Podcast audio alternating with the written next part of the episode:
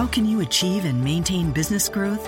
Harvard Business School Executive Education is now accepting applications for a new program, Driving Profitable Growth.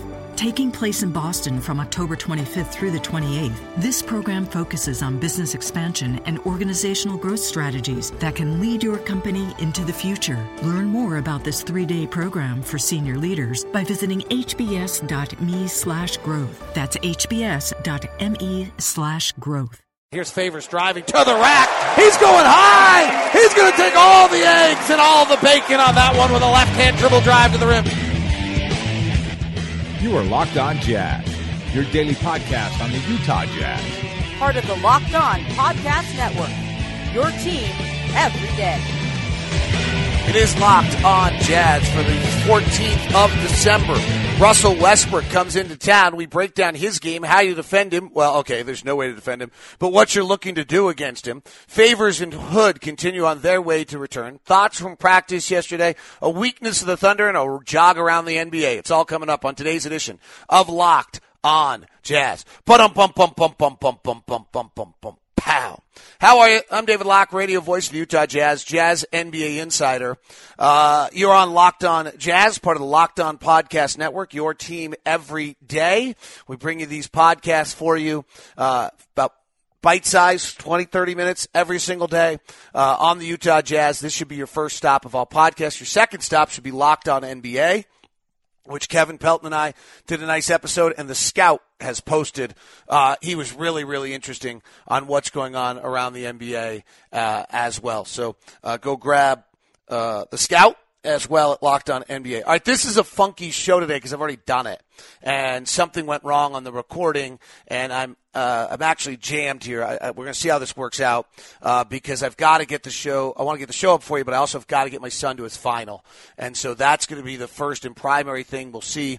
There's a chance that this show just ends in a weird way, and you're like, "What happened?" It's just I ran, literally ran out of time uh, to get everything ready and get everyone taken care of this morning. So we'll see what happens with that.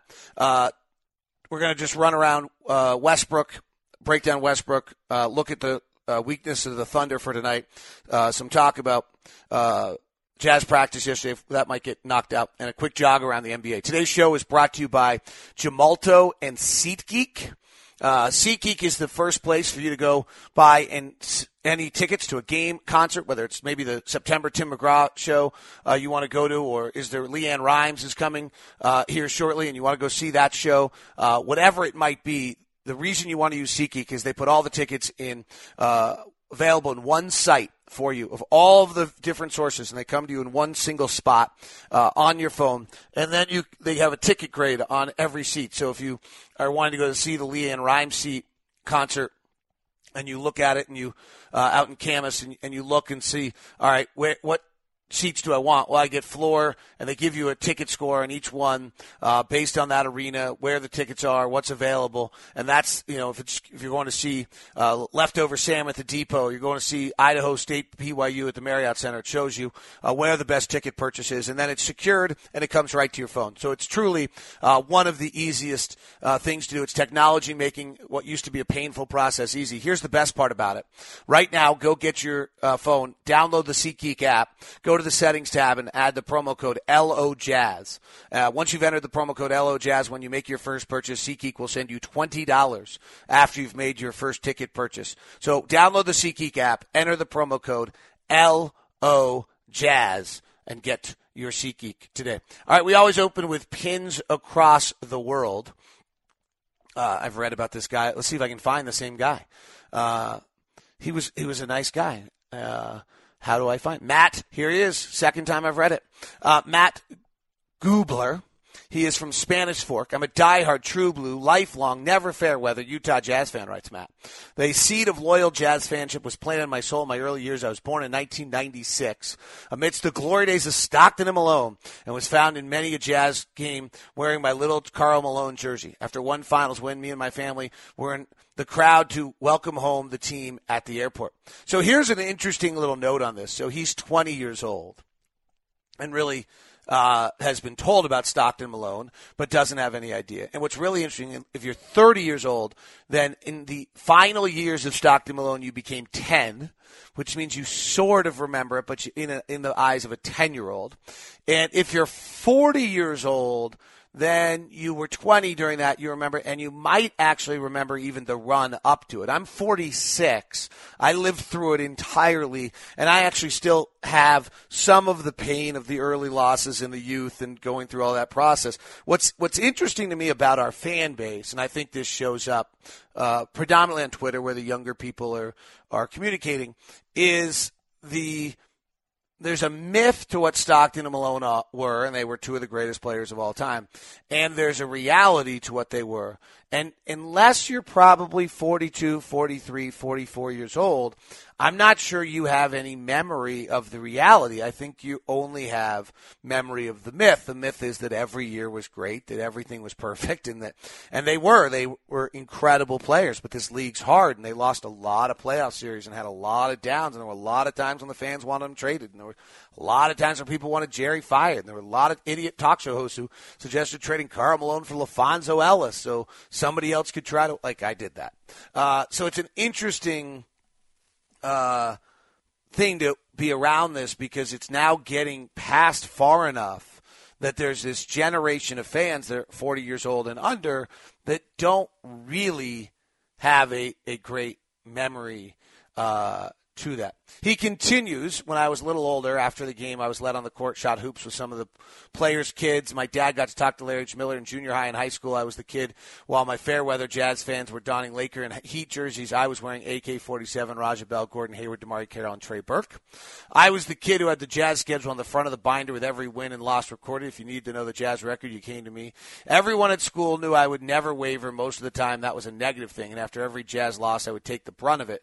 But I took it with pride. The greatest day of my life was when my dad and I scored passes to sit right behind the opposing team bench and go into the tunnel. I have high fived the team as they entered the arena, met Jerry Sloan and Mehmet Okur walking the tunnels, and would do uh, what could do better. What could be better than that? He writes. I'm studying business. My greatest dream is to one day be the owner of the Utah Jazz and keep them in Salt Lake forever. The Jazz is who I am. It's what I think about in the shower. Yeah, that's not what I needed to know. Uh, when asked about my favorite team in the NBA aside from the Jazz, I reply, I hate them all. I just returned home from my two year LDS mission, and I'm ready for a new era of Jazz basketball. I love Locked On Jazz, listen to every day. Matt Gubler, thank you very much. Congratulations. Welcome back. And now let's hit our tip off story of the day. Uh, Russell Westbrook is unquestionably our tip off story of the day. There's some things going on with Russ that I'm not sure are are totally clear. I want to walk through a few of them uh, for you. One of them I actually caught myself on the last show uh, when I recorded this uh, th- with making a mistake, and so it'll be interesting. Now I can pretend like I didn't miss that. Uh, but here's here's the thing on Russ. Everyone thinks he's just attacking the rim. Uh, and just this reckless abandonment. He's actually taking uh, a little bit fewer shots this year at the rim than he did a year ago. Last year, he took 38% of his shots at the rim. This year he's taking 34.5, which is below his career average. Um, and it's actually the lowest he's been in about two or three years. He's he's really kind of back on the level of of his game where he was the year in which Durant and Ibaka were hurt. What he's doing more than he's ever done in his career is taking the 10 to 16 footer. He's taking 21% of his shots from 10 to 16 feet. He's nailing them. He's a career 40% shooter in that range, which is really good. It's above league average. But this year he's at 46%. So that's what's really changed in his game. His three point shooting is up a tiny bit. His mid long mid range game is actually way down. His 16 footer to the three point range is at 31%, career average 39. He's taking that shot a little less than he used to. He used to take that shot a few years back, about 20% of his shots. He's now down to 13%. So some of his shot location stuff is a bit different than what I would have anticipated uh, seeing, you know, watching him along the way. The one that's just so striking is that only 15% of all of his two point field goals are assisted. So, I mean, he is really going at you. Usage rate of 41%, assists 58% of all field goals while he's on the floor. I mean, this is how you average 30. You know, he's he's averaging a triple double, 31 points, uh, 11 rebounds, 11 assists, and uh, 11 free throws a game. It's almost you know those are the key numbers. It's just remarkable uh, what he's been able to do. Uh, the other thing to look at with Russ that I, I find very interesting uh, when you look at some of his uh, tracking data is he takes many more threes on a pull up than he does on a two. He takes four threes a game off the bounce than he does on a catch and shoot. I think I just said that wrong, but I'm flying through this right now. Uh, pull up about four shots a game. He hits same rate they would on a catch and shoot. That's I think the four pull up threes a game might be the highest in the NBA. I'm not not many guys uh, are doing that. He takes 10 shots a game with inside 10 feet, shoots 51%. What's so interesting to me that I was convinced to be true that's not true is that he's playing in the shot clock differently than he did uh, prior. My feeling was that in years past that he was playing, uh, he was the first surge of the shot clock. Durant then was the second half of the shot clock, was how the Thunder played. And what's turning out, it's the exact same uh, this year. He's using 24% of his possessions uh, in the first six seconds of the shot clock. And he's using 43% of his possessions in the first, uh, by 15 on the shot, first half of the shot clock. And he's far more efficient uh, in that realm of the game. So uh, in the first six seconds of the shot clock, if he gets a shot off, uh, he he's averaging fifty three percent shooting. If he you drop him uh, down to fifteen, he's still right around fifty percent in uh, his efficiency during that time period, which is you know really pretty awesome. Uh, this is where this is where he's become a incredible player. So he's if he's using the first nine seconds of the shot clock, he's shooting uh, 50%, and he's about 53% earlier. Now, after that, it, it begins to fall off, uh, particularly late. In the final seven seconds of the shot clock, if you can get him there, and gosh only knows how you get him there, he's he's shooting uh, a, about 20%. So if you can get him late into the shot clock, he's shooting 20%. And that's where you got to build your wall and transition defense uh, and really try to keep him into that 16 to 3 foot range at that point. Uh, you, have now got him slowed down uh, and playing in a, in a manner that he's not particularly comfortable. And I think that's probably the biggest key uh, to anything uh, looking at Russ and, and how you deal with with him is, is trying to keep him uh, in diff- in that later part of the shot clock, and it's awfully hard. The guy is just a he's Superman, and when he's coming.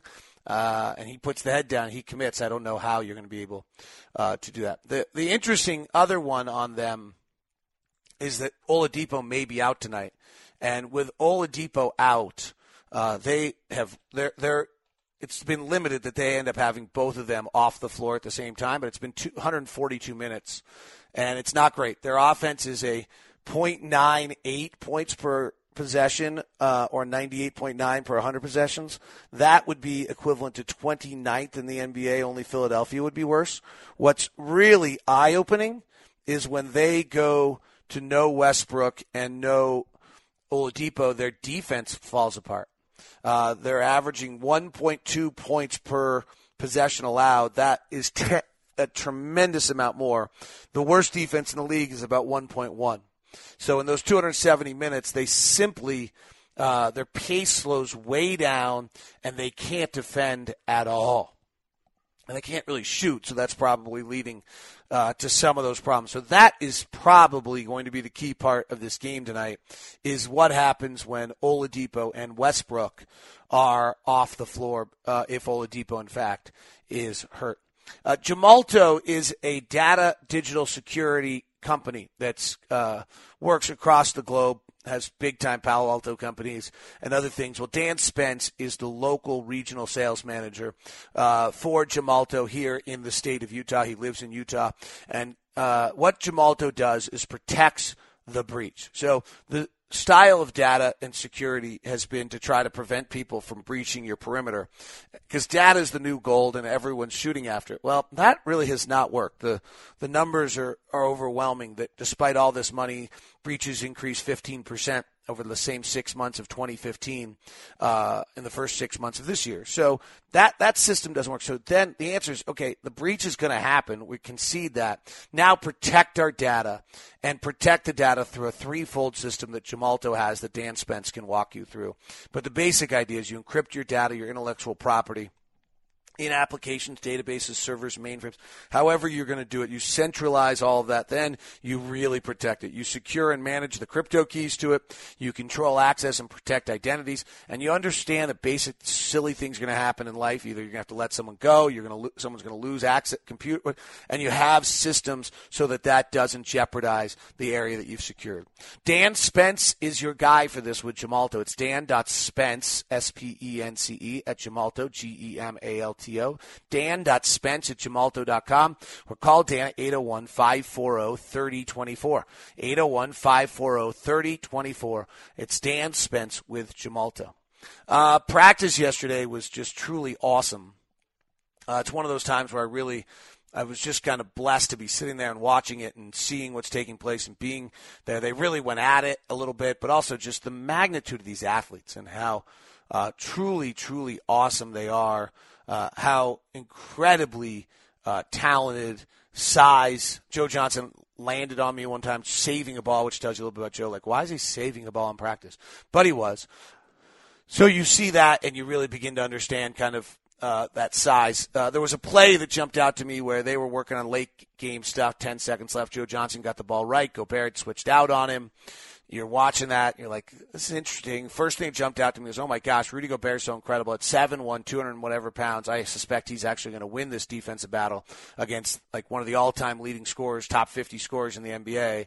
And Joe Johnson then rises up with like five seconds left on a shot, I thought was a shot, and then bullets a pass just to the left of the rim. Derrick Favors in traffic goes up and dunks the idea that one Joe could see it, two that Rudy was good enough to guard him there, three that Joe that Derrick Favors was um, able to get up in traffic, make that catch and dunk. These guys are just superhuman, best athletes in the world by by just loads and loads and loads, uh, and just incredible to watch. Raul Neto had a nice practice. That's a reminder, like wow, this is like the 14th guy in the roster, and he's still making plays in that setting. Um, so it was really, truly an awesome thing uh, to see. All right, I have to go get my son up so he gets up for finals. I may come back with some thoughts around the NBA, but this may just be the show today. Uh, so if it is, uh, make sure you go get locked on NBA with the scout and Kevin Pelton. And uh, thanks to SeatGeek and Gemalto. Hopefully, I'll come back, run around the NBA from last night. Um, but I've got to go make sure I do uh, the things that are important for my family. We'll see if I do come back. If not, this has been the show.